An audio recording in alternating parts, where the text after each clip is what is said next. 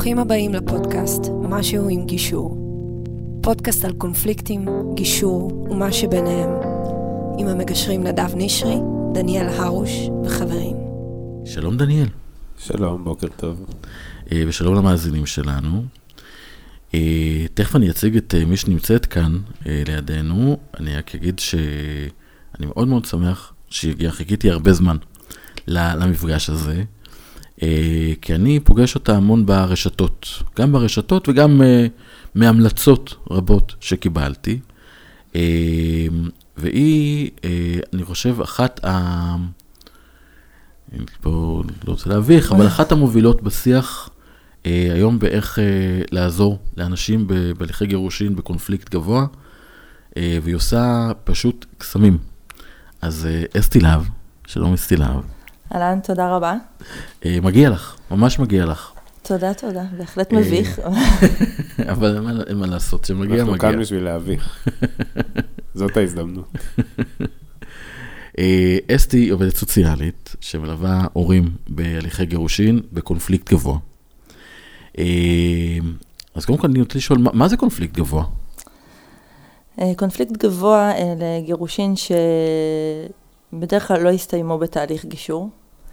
אמ, לשני ההורים כבר יש עורכי דין שמלווים אותם, אמ, כל מיני אה, אמ, עניינים משפטיים יפים יותר ופחות שנכנסים לתוך התהליך, אה, בתי משפט, אנחנו פוגשים הרבה פעמים אה, בדיקות מסוגלות הורית, פקידות צד שנכנסות לתמונה, כל מיני סוגי גירושין שהסתבכו ושלמעשה ההורים איבדו שליטה בתוך התהליך הזה. והשליטה בדרך כלל עבר למקומות, עברה למקומות אחרים, כמו לפקידת הסעד, לבתי המשפט, ולמעשה ההורים אה, הפסיקו לקבל את ההחלטות המכריעות לגבי הילדים שלהם. אה, כשבשאיפה אנחנו רוצים להחזיר להורים את האחריות הזאת ואת האפשרות להחליט את כל ההחלטות באופן עצמאי, בשיתוף פעולה לגבי הילדים. מצווה גדולה. מה ש, שנאמר. יש משהו שמעניין אותי, אני רוצה לשאול, כי לפני שנתקדם עם זה, אני, אני רוצה להתחיל עם נקודת ההתחלה, כי את פוגשת אותם כבר במצב שהעסק הסתבך. והשאלה אם, אם את יכולה לאבחן כמה מזה זה בגלל איך שהתהליך נוהל, וכמה זה היה בלתי נמנע, כי זה האופי של, ה, של ההורים, ו, ופשוט אי אפשר היה לנהל את זה אחרת. אני, אני רוצה רגע... נעשה רגע שיח מקשרים. ברשותך, אני רוצה אבל להתפרץ עם שאלה אחת אה, קודמת שמאוד מעסיקה אותי. בבקשה. ואז נשאל את השאלה הזאת, כי היא חשובה. אה, איך הגעת לזה? אה, אני עובדת סוציאלית, אה, אישה מופלאה, אה, שהיא הייתה מנהלת המחלקה במקום, אה, אחד הראשונים שעבדתי, זיהתה ממש אה, בחודש הראשון שאני צריכה להיות אה, פקידת צעד לסדרי דין, והיא מאוד מאוד צדקה. אמ, והתחלתי אה, את ההכשרה של אה, עו"ס לסדרי דין. במשך 13 שנים הייתי עו"ס לסדרי דין. אמ, כתבתי את ההמלצות לבית משפט, אה, ולאט לאט התחלתי להרגיש תסכול הולך וגדל, להיות חלק מהקונפליקט ופחות להיות במקום שעוזר לו להיפטר. כי למעשה עו"ס לסדרי דין בתפקידה, היא נכנסת לתוך הקונפליקט והיא... מכריע מי יותר טוב, מי יותר נכון, אה, איך הדברים צריכים להיראות, אה, ואני חשבתי ש, שצריך לעשות פה דברים נוספים. אה, מעבר לזה שראיתי הרבה אנשים שמגיעים לעו"ס לסדרי דין ולא יודעים לקראת מה הם מגיעים. וחשבתי שזה הרבה יותר נכון להגיע מוכנים לתהליך הזה, להגיע באיזושהי נקודה ש... אה, אתה מציג את עצמך יותר נכון, אתה מבין מה, מה התהליך הזה אומר, מה יהיה בסופו, איזה הכרעות משמעותיות מקבלים פה. אה, ולמעשה החלטתי שאני עושה איזשהו שינוי, עזבתי את, ה, את התפקיד, את ה, אה, למעשה את, ה, את העבודה בלשכת הרווחה ופתחתי קליניקה פרטית. ומאז התגלגלתי לעוד כל מיני דברים ש, שקשורים לקונפליקט גירושין. לפרדות, לליווי, אני עושה הרבה תאומי הורים. אה, מה עושה בעצם עו"ס לסדרי דין? אה, עו"ס לסדרי דין, קודם כל זה תפקיד מאוד מאוד משמעותי, אה, מאוד, עם המון אחריות, מאוד לא פשוט. חשוב לי להגיד את זה כי לעו"ס לסדרי דין יש שם פחות טוב הרבה פעמים, ברשתות אנחנו רואים הרבה השמצות. יש כמו בכל מקצוע, כמו שאנחנו נראה עורך דין טוב יותר ועורך דין טוב פחות, גם יש עו"ס לסדרי דין טובה יותר וטובה פחות. ברמת העיקרון עו"ס לסדרי דין פוגשת את שני ההורים ואת הילדים, היא מקבלת הרבה מידע מכל הגורמים שמלווים את המשפחה, גורמים חינוכיים, טיפוליים, ובסופו של דבר היא צריכה לגבש המלצות. שהן אה, אה, מתרכזות בטובת הילדים. לשלוח לבית משפט את התזכיר, אה, שתזכיר זה איזשהו מסמך כתוב עם כל המידע שהיא אספה וקיבלה, כשבסופו של דבר היא צריכה להגיע לתובנות ולהמלצות מה יהיה הדבר הנכון ביותר עבור הילדים, בכל מקרה שהיא מקבלת. כשבאמת כל ההסתכלות אמורה להיות טובת הילדים. יפה. אה, אוקיי. תפקיד חשוב. תפקיד... אה, וצריך לציין שבתי משפט, אה, שופטים, הם מקבלים באחוזים מאוד מאוד גבוהים. מאוד גבוהים את כן. המלצות העו"ס. כן. זה, בסופ... זה מחזיר אותי בסופו של דבר לזה שאנשים אומרים, הליך משפטי, הליך משפטי, בסופו של דבר, מי שקובע אלה אנשי הטיפול. בסופו של דבר. ולכן אה, השופטים נעזרים בהם, כמו שאת אומרת, ברוב הם נעזרים בהם. ולכן גירושין, בכלל, זה מקום כל כך טיפולי מבחינתי. אני יודע כמשפטן, זה כל כך המקום של אנשי הטיפול, של אנשים שרואים את הילדים, שמבינים את נפש האדם. אה, וזה פשוט מבורך, מה, ש, מה שאת עושה, באמת, אני עם המון הערכה. אה, אבל פה, הנה, אז כאן נדבק השאלה הנכונה. ששאלת. את זוכרת? או שאני אזכיר? אתה תזכיר לי, ואני רק רוצה רגע, אם, אם אפשר להת... ברור. להתייחס למקום של אנשי הטיפול. תהליך גירושין זה תהליך שהוא מטלטל את האדמה מתחת למשפחה. נכון. ולא יכול להיות שאנשים יכולים לעבור את התהליך הזה בלי להיעזר באנשי טיפול. חד משמעית. חד משמעית. אני רואה בחדר, אנחנו כולנו רואים בח... בחדרי הגישור, נכון. יש הבדל תהומי באנשים שהולכו נכון. לטיפול אישי וזוגי, ואו לבין אנשים שבאו בלי, אה, בלי, בלי, בלי טיפול, אלה שבאו עם טיפול ועם ליווי טיפולי, רגשי, הרבה יותר קל להם להתמודד. הם מקבלים החלטות הרבה יותר בקלות, הם נכון. באמת מצליחים לראות את טובתם ואת טובת הילדים. אנשים שבאים רק עם הליווי המשפטי, זה קשה להם בצורה אדירה. וזה, וזה מאוד נכון. אני, אני ראיתי בתוך החדר אה, הבדלים בין בני זוג שאחד כן הלך לטיפול ואחד נכון. לא, את הפער ביניהם, נכון. אה, כמה היה קשה להתמודד עם מי שלא, וכמה הצד שכן הולך היה צריך להיות זה שמכיל ומגלה סבלנות ועושה אה, אולי דברים שגם לא נוחים לו, כי הוא מבין את התמונה הגדולה ו- ומסתכל קדימה. ובסוף, עם כל זה שהוא יותר הכיל, כי, כי הוא יכל להכיל, אנחנו רואים בתוצאה, בסופו של דבר, הוא חי יותר טוב. נכון, חד משמעית. הדברים האלה, הם באים לידי ביטוי גם בקונפליקט הגבוה, כשמגיעים לבית המשפט. כשמגיעים לפתחו של בית המשפט, אפשר לראות בתוך הדיון את האנשים שהם מגיעים אסופים, הם מבינים מה הם רוצים, הם כבר איבדו את, ה, את, ה, את הדברים, הם איבדו את האובדן, אה, הם, הם נמצאים בתוך תהליך נכון, לאלו שמגיעים מפורקים והם יורים לכל הכיוונים. ובסופו של דבר לא מבינים מה הם רוצים, והם מרגישים שהם לא היו מובנים. וזה כל כך חבל. זה, זה בסוף בא לידי ביטוי בתוצאות, אה, ובטובת הילדים. נכון. אז כאן אני חוזר לשאלה, ובעצם שאלתי, האם הזוגות שמגיעים אלייך במצב של קונפליקט גבוה, אה, בניתוח לאחור מבחינתך, האם, האם זה, כמה, כמה מזה קשור לאופי של ה... של האנשים ש, שהגיעו למצב הזה, וכמה היה אפשר למנוע את זה ב, ב, אם הם היו מנהלים את התהליך מלכתחילה אחרת. אז קודם כל אני אגיד ש-90% מהזוגות מה, שנפרדים עושים את זה יפה. נכון. עושים את זה בקונפליקט, אה, אה, אם נקרא לזה קונפליקט, עושים פרידה מכובדת אחד מהשני, עם המון אמוציות, עם הרבה כעסים, עם הרבה... אה, עם כל התחושות שצריך לחוש כשאנחנו מאבדים משהו, כי מדובר פה באובדן, וזה בסדר, לכעוס זה חלק מהתהליך והוא חייב להיות שם.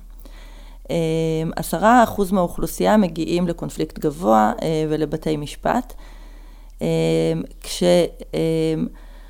כשחלקם זה בלתי נמנע. באמת, אצל חלקם, אחד מבני הזוג הוא עם הפרעות אישיות קשות, עם כל מיני קווים נפשיים, אישיותיים, שאי אפשר לעשות את זה אחרת. אצל חלקם, ואפשר לזהות את זה מאוד מהר, היו יועצים לא טובים בדרך, יש המון יועצים כשמדובר בגירושין. היה מישהו מאוד פגוע במשפחה המורחבת, מאוד מיליטנט, מאוד רוצה לנקום בצד השני. לפעמים, הרבה פעמים, עורכי דין שמאוד הזינו את, ה, את הקונפליקט, והם הידרדרו לבתי משפט. והחוכמה הגדולה היא לזהות אותם ולהגיד להם, רגע, הידרדרנו, בואו נלך צעד אחורה ונתחיל לנהל את זה שונה. נחזור אחורה ו- ו- ונעשה איזשהו תיקון למה שעשינו, כשאני חייבת להגיד שלפעמים יש איזשהו קושי לעשות את זה, כי הם כבר שילמו עשרות אלפי שקלים לעורך דין, ועכשיו מה פתאום שהם יגיעו לנקודת ההתחלה וישלמו למגשר, שהם יוכלו לשלם לו מלכתחילה הרבה הרבה פחות, והם היו מסיימים את זה אחרת. נכון. אני סיפרתי את זה פעם, היה לי איזה סיפור כזה של זוג שהיה לי, ו... ו- ו- ונתקענו בתוך התהליך. היה פער של 300 שקל במזונות, ממש כזה. ו- ואז הם לקחו עורכי דין, ממש, אבל פערים מאוד, מאוד קטנים. ואחרי כבר שטיוטות שרצות, ממש, שלוש שטיוטות רצו שם כבר. אה, back and forth, הלוך וחזור. ואז אה, הכניסו, אה, כל אחד לקח עורך דין, ישבנו עם עורך הדין, העורך דין שלו, הוא התחיל לצעוק עליה. למה את רוצה חדר לכל ילד? מה פתאום?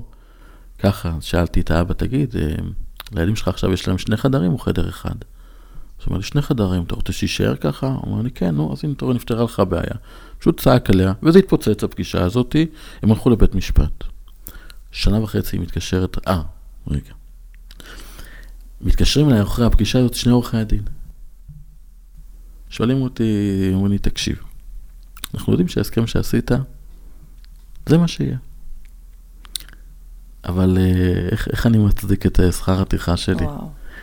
ואמרתי, ושמו אותי בדדלוק, כי, כי הפער הוא על 300 שקל, ואז, עכשיו זה הכי, או שהאישה תוותר על הכסף, אבל היא כבר שילמה עשרות אלפי שקלים לעורכת הדין, נכון. או שהגבר ישלם, או שהוא יוותר.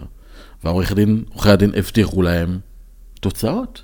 הלכו לבית משפט, שנה וחצי, שנתיים אחרי זה, כואב הלב. הם מתקשרים אליי, מעדכנים לי, אל תשאל, יש פסק דין. ההסכם שלך.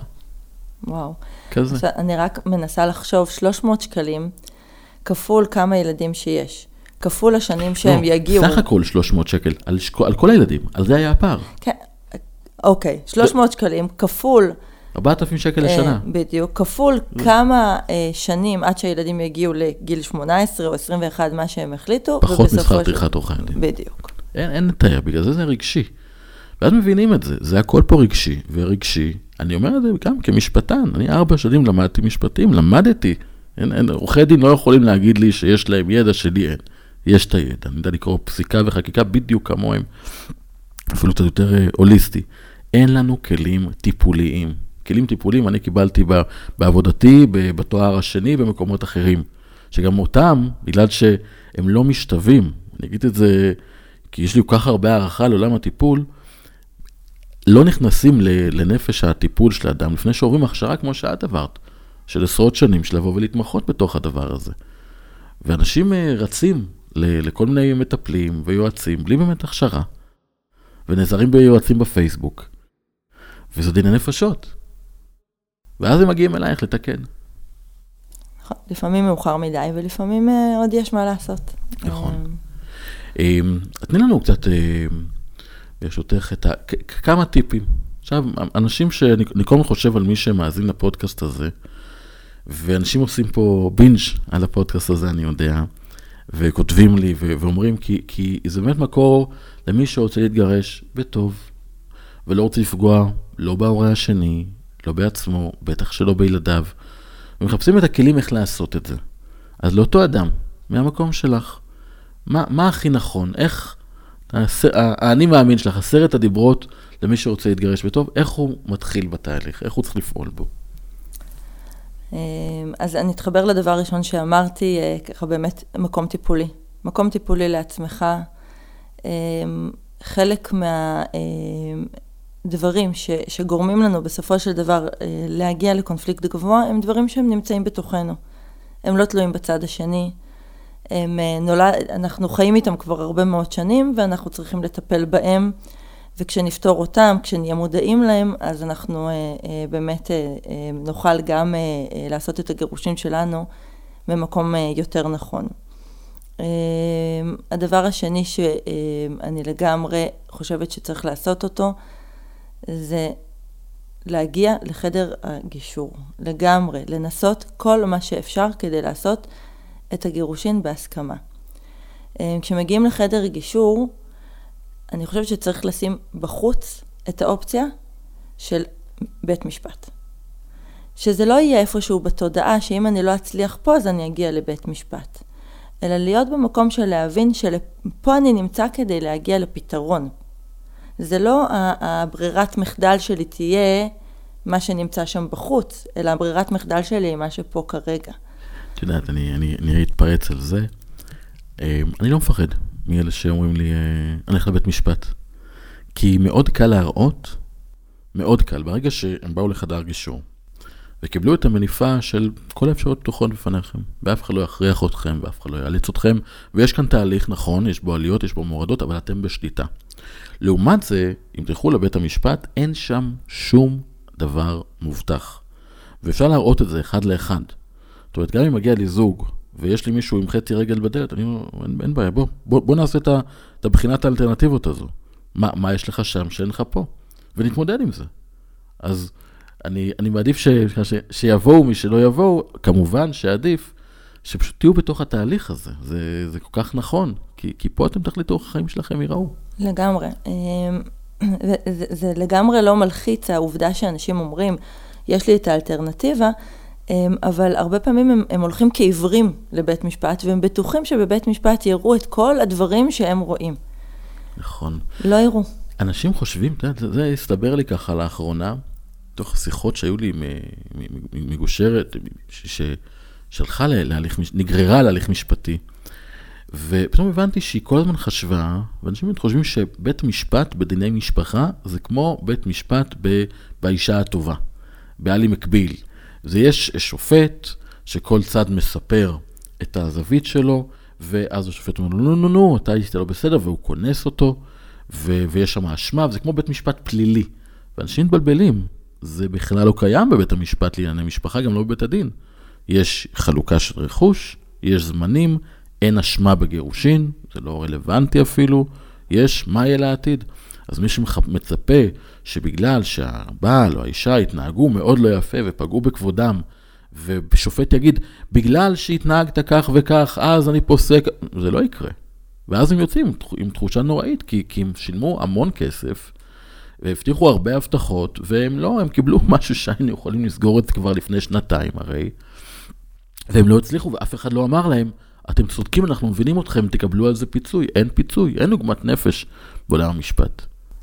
נכון, אה, ובאמת אה, אה, הכניסה לעולם, לבית משפט היא צריכה להיות כאופציה שלא קיימת בתוך החדר הגישורי. נכון, מדויק. השיח ההורי אפילו, רק הגישורי, מה פתאום שאנחנו נלך שמישהו אחר יחליט, יחליט לנו איך לגדל את ילדינו? בכלל לא להיות אופציה, זה, זה, זה, זה, זה כל כך נוראי.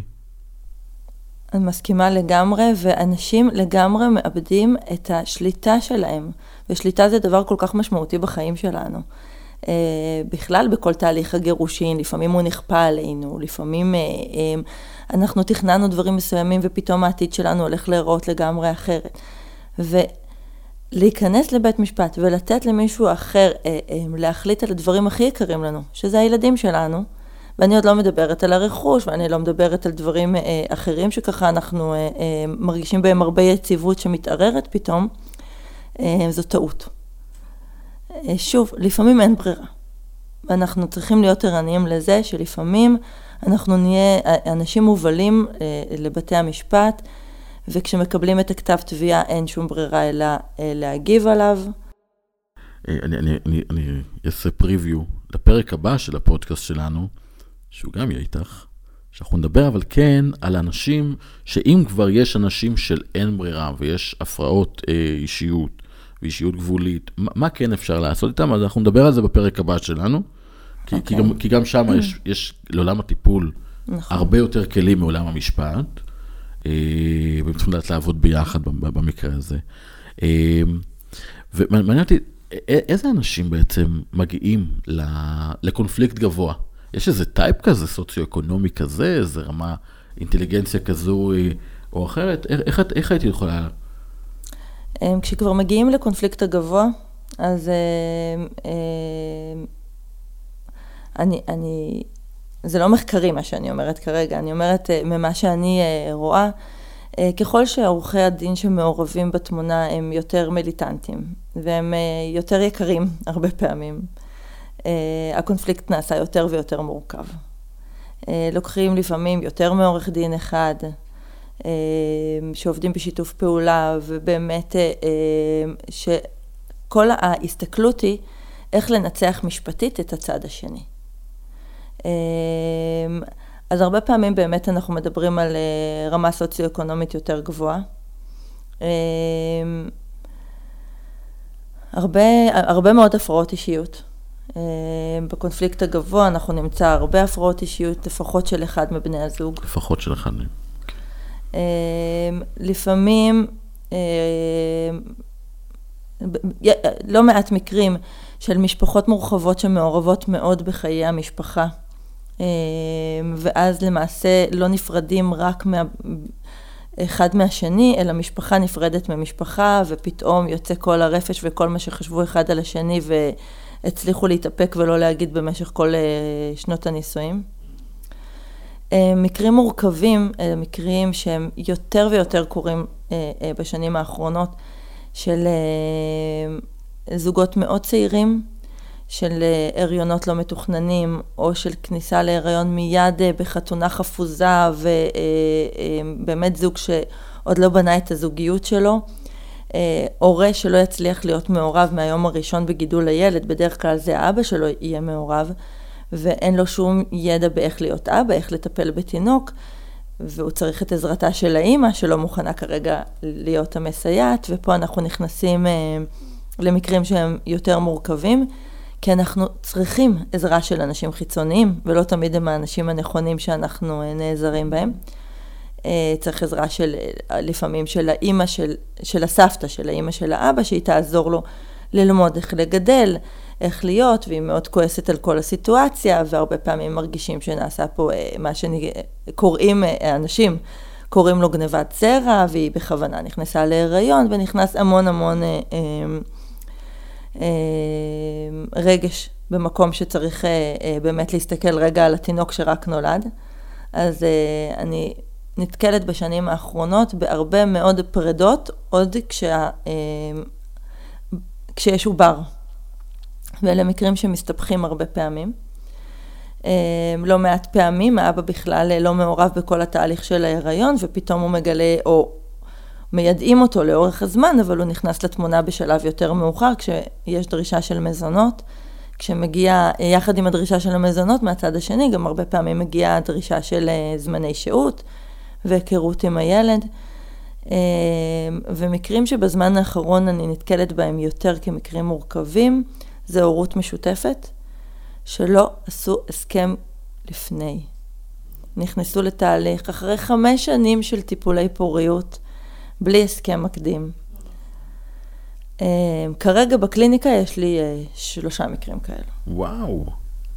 דווקא מאלה ציפיתי לי יותר חמש שנים, באיזושהי הכנה, ואנחנו עושים הרבה כאלה. אגב, זה התהליכים מהמרגשים ביותר שיש, כי אנחנו בונים ביחד תינוק. נכון. ממש זה... מגדירים איך, איך התינוק הולך לחיות. זה יכול להיות כל כך מקסים ומרגש, ו- ויפה, ולהבנות משהו חדש, ומשהו באמת מסקרן.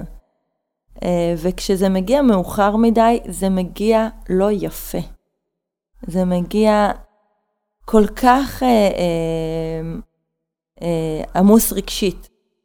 בהורות משותפת הרבה פעמים, אה, במקום, במקום לעשות את התהליך הזה בשלב הנכון, בשלב המתאים, שכל אחד נכון לוויתורים, וכל אחד יכול לראות גם את הצד השני. וכשאנחנו חושבים על הילד לא רק מהמקום האמוציונלי, אמ, ו- ואנחנו מבינים, למעשה כשאנחנו, כשנכנסים להורות משותפת זאת בחירה. אנחנו מבינים את היתרונות של הבחירה ואנחנו רוצים ביתרונות שלה. זה המקום הנכון לעשות את הסכם הגישור.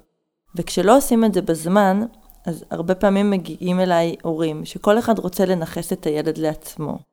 ומשתמשים במושג הזה, אני לא אומרת סתם את המושג הזה, כי זה מושג שמשתמשים בו. היא מנכסת את הילד לעצמה, היא לא נותנת לי מקום בחיים. והיא אומרת, הילד הוא קטן. אני, הרבה פעמים זה, אה, אה, הוא לא מבין את הצרכים של הילד. ובאמת, אה, אה, לבנות משהו כשאנחנו נמצאים בנקודה הזאת, זה לא פשוט. וכל אחד כבר יש לו אה, תיאוריות לגבי האישיות של ההורה השני, ואני שומעת את המשפט, זה הטעות הכי גדולה שעשיתי בחיים שלי, איך בחרתי בה להיות ההורה של הילד שלי, או איך בחרתי בו. אה, ומה שמאוד קשה פה, שבתוך החדר הטיפולי, אי אפשר להתחבר למקומות הטובים שהיו לכם כזוג, לסיבות שרצית שהוא יהיה ההורה של הילד שלך. כי באמת ההיכרות היא שטחית. אה, והטכניקות הן מאוד מאוד מצטמצמות גם כאיש טיפול, כמה אפשר לעשות עם זה עבודה טובה, שבסופו של דבר אה, לילד שכבר נולד יהיה אבא דומיננטי ואימא דומיננטית ושני הורים שמסוגלים לשתף פעולה אחד עם השני, ושהוא באמת אה, יגדל בצורה הכי טובה שאפשר. הפרק הראשון שהקלטנו בפודקאסט לפני שנתיים, נכון? אה, הוא עסק במהפכה המגדרית ובהשלכות שלה על התא המשפחתי, ו- ואנחנו גם פוגשים את זה כל הזמן, נכון. כי אה, יש שינויים מבורכים בין אנשים מסוימים ובין פחות, אז פחות מבורכים. אה, נשים היום מפתחות קריירה לצד האימהות, אבות רוצים להיות אבות לצד הקריירה, אבל עדיין זה יוצר חיכוכים, כי, ה... כי העולם בחוץ עוד לא התאים את עצמו בדיוק למצב הזה, לא השעות של מערכת החינוך, לא מקומות העבודה. אה, והשאלה אם, אם את יכולה לזהות איזה אה, חיכוכים סביב העניין המגדרי, או, או לאפיין משהו דרך הזוגות שאת פוגשת, האם את פוגשת את זה בכלל במקום שלך? אני חושבת שכל הגירושין בקונפליקט גבוה מאוד מאוד התגבר בעקבות המהפך הזה. כי פעם, אה, כשאני התחלתי את הקריירה שלי, אחד מהפרמטרים הברורים היה חזקת הגיל הרך. אני הייתי כותבת את זה בתוך תזכיר, חזקת הגיל הרך. זהו, נפתרו הבעיות עד גיל 6. חזקת הגיל, נגיד אותה? אה, חזקת הגיל הרך זה אה, איזושהי, איך אני אקרא לזה? סעיף 25 לחוק האפוטרופסות, אוקיי. בהיעדר הסכמה אחרת, גם זה הופיע שמה, בהליכי גירושין, ילד עד גיל 6 ילך עם אמו. ובגלל שאנחנו מצמידים את האחים, אז יש אחד מתחת לשש ועוד שלושה גדולים, אז כל הילדים הולכים אל, האימא. כשהחוק הזה נכתב, אני חושב שזה ב-70, בשנת 73, 74 כמדומני, אה, המצב הרגיל היה שאבא לא, לא לוקח את הילדים, אז, אז זה היה בסדר. לא חשבו שיהיה היעדר נסיבות חריגות, נכון.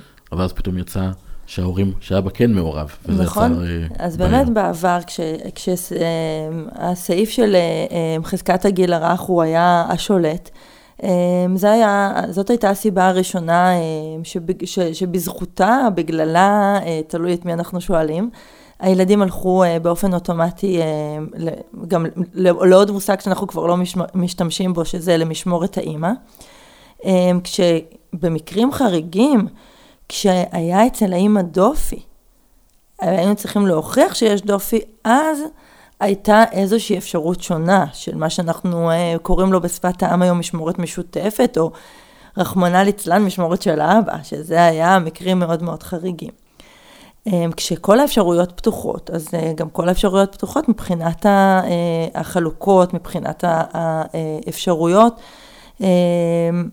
באמת הבלתי נגמרות שקיימות היום, ו- ולא תמיד שני ההורים רואים עין בעין את, ה- אה, את חלוקת הזמנים ביניהם, את השוויוניות בנטל ביניהם, כשהרבה פעמים זה נכון, חייבים גם להגיד את זה. אה, הרבה פעמים מגיעים אנשים, אה, אני, אני קצת מגדרית עכשיו, בסדר? אבא שבא ואומר, אני רוצה להיות 50% מהזמן עם הילדים שלי. במה אתה עובד?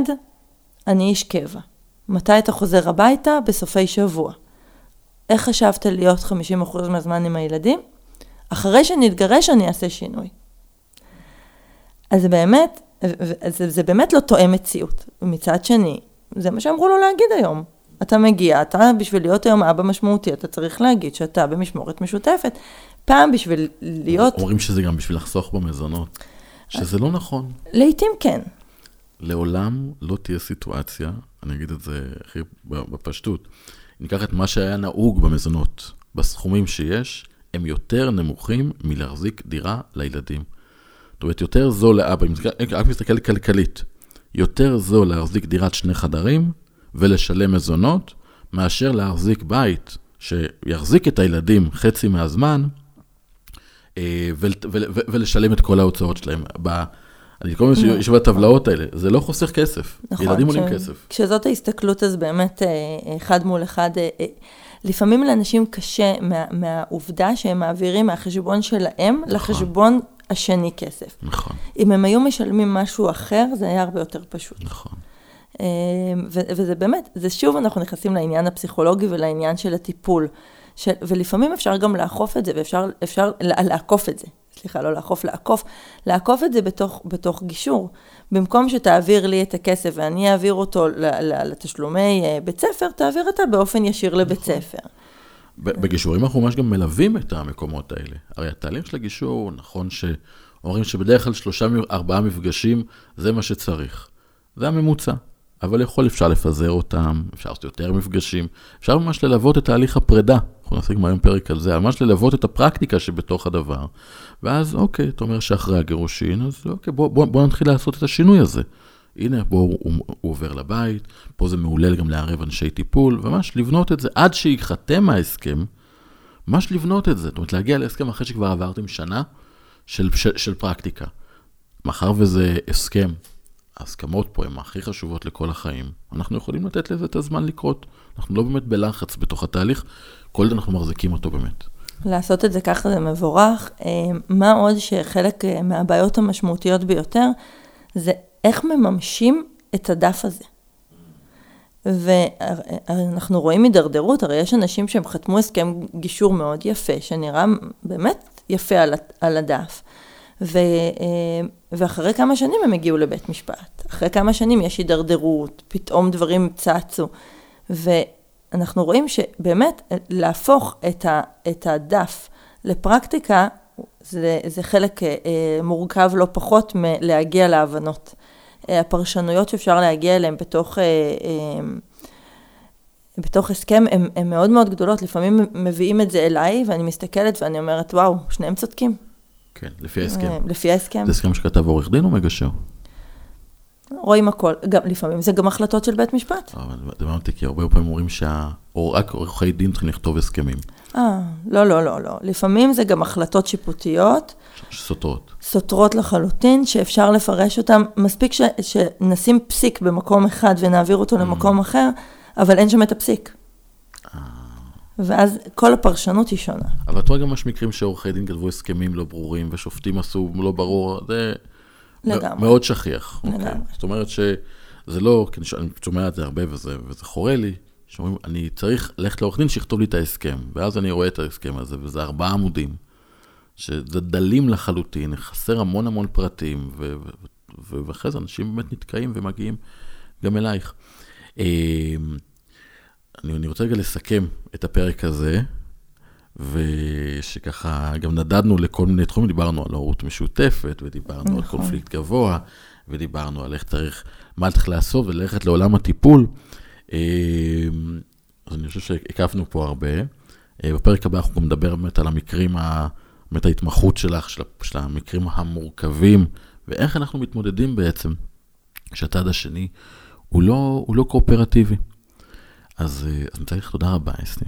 תודה לכם. אה, זכות. זו זכות שאת פה, באמת. אני... זכות עבורי. אה, תודה, אבל באמת, יש מעט מאוד, יש הרבה מאוד אנשים טובים בתחום הזה, שעושים טוב, באמת, ו- ומטפלים, ואנשי טיפול, ועובדים סוציאליים, שבאמת עוזרים. אבל מעטים הם גם כאלה שמדברים ו- ומוציאים. והערך שלך בזה, כי, כי אני שומע ואני מקבל תגובות, ומאחורה, ואת פשוט עושה, אה, את מצילת נפשות. אז, תודה, אה, תודה. אז באמת, מכל הלב, תודה. אה, ואני אבקש, קודם כל, תודה לך, דניאל. תודה, תודה לשניכם, תודה. היה ממש מרתק. אני- בעיקר למדתי. איזה יופי. ותודה לשרון שהייתה פה על הביצוע הטכני, ולנוגה שהייתה פה על, על הכל. ואני רוצה לבקש מכל מי שמאזין, תשתפו. אנחנו מאוד מאוד אה, זקוקים לעזרה שלכם בלהפיץ את המסר, ולשלוח את הפודקאסט הזה, את הפרק הזה ופרקים אחרים שהם רלוונטיים לכל מי שאתם מכירים, שרלוונטי, שצריך. ואם תוכלו אה, לכתוב המלצה וביקורת ולשתף וגם להגיב לנו. אנחנו מאוד מאוד, וגם אנחנו- לשאול שאלות. ולשאול שאלות. ולהעלות רעיונות לנושאים. לעוד פרקים. נכון. אה, ואם אתם גם אה, אנשי טיפול, או אנשים שיש להם מה להגיד בתחום, אז אולי גם תבואו. לדבר איתנו, אנחנו מאוד רוצים להפיץ את, ה... את, את, את, את השיח הזה.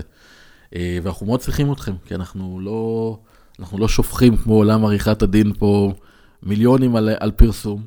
אנחנו עושים את זה פה אה, בכוחות עצמנו, ואנחנו מאוד צריכים את העזרה של, ה, של הציבור בזה. אז אה, תודה מראש, ולהתראות בפרק הבא.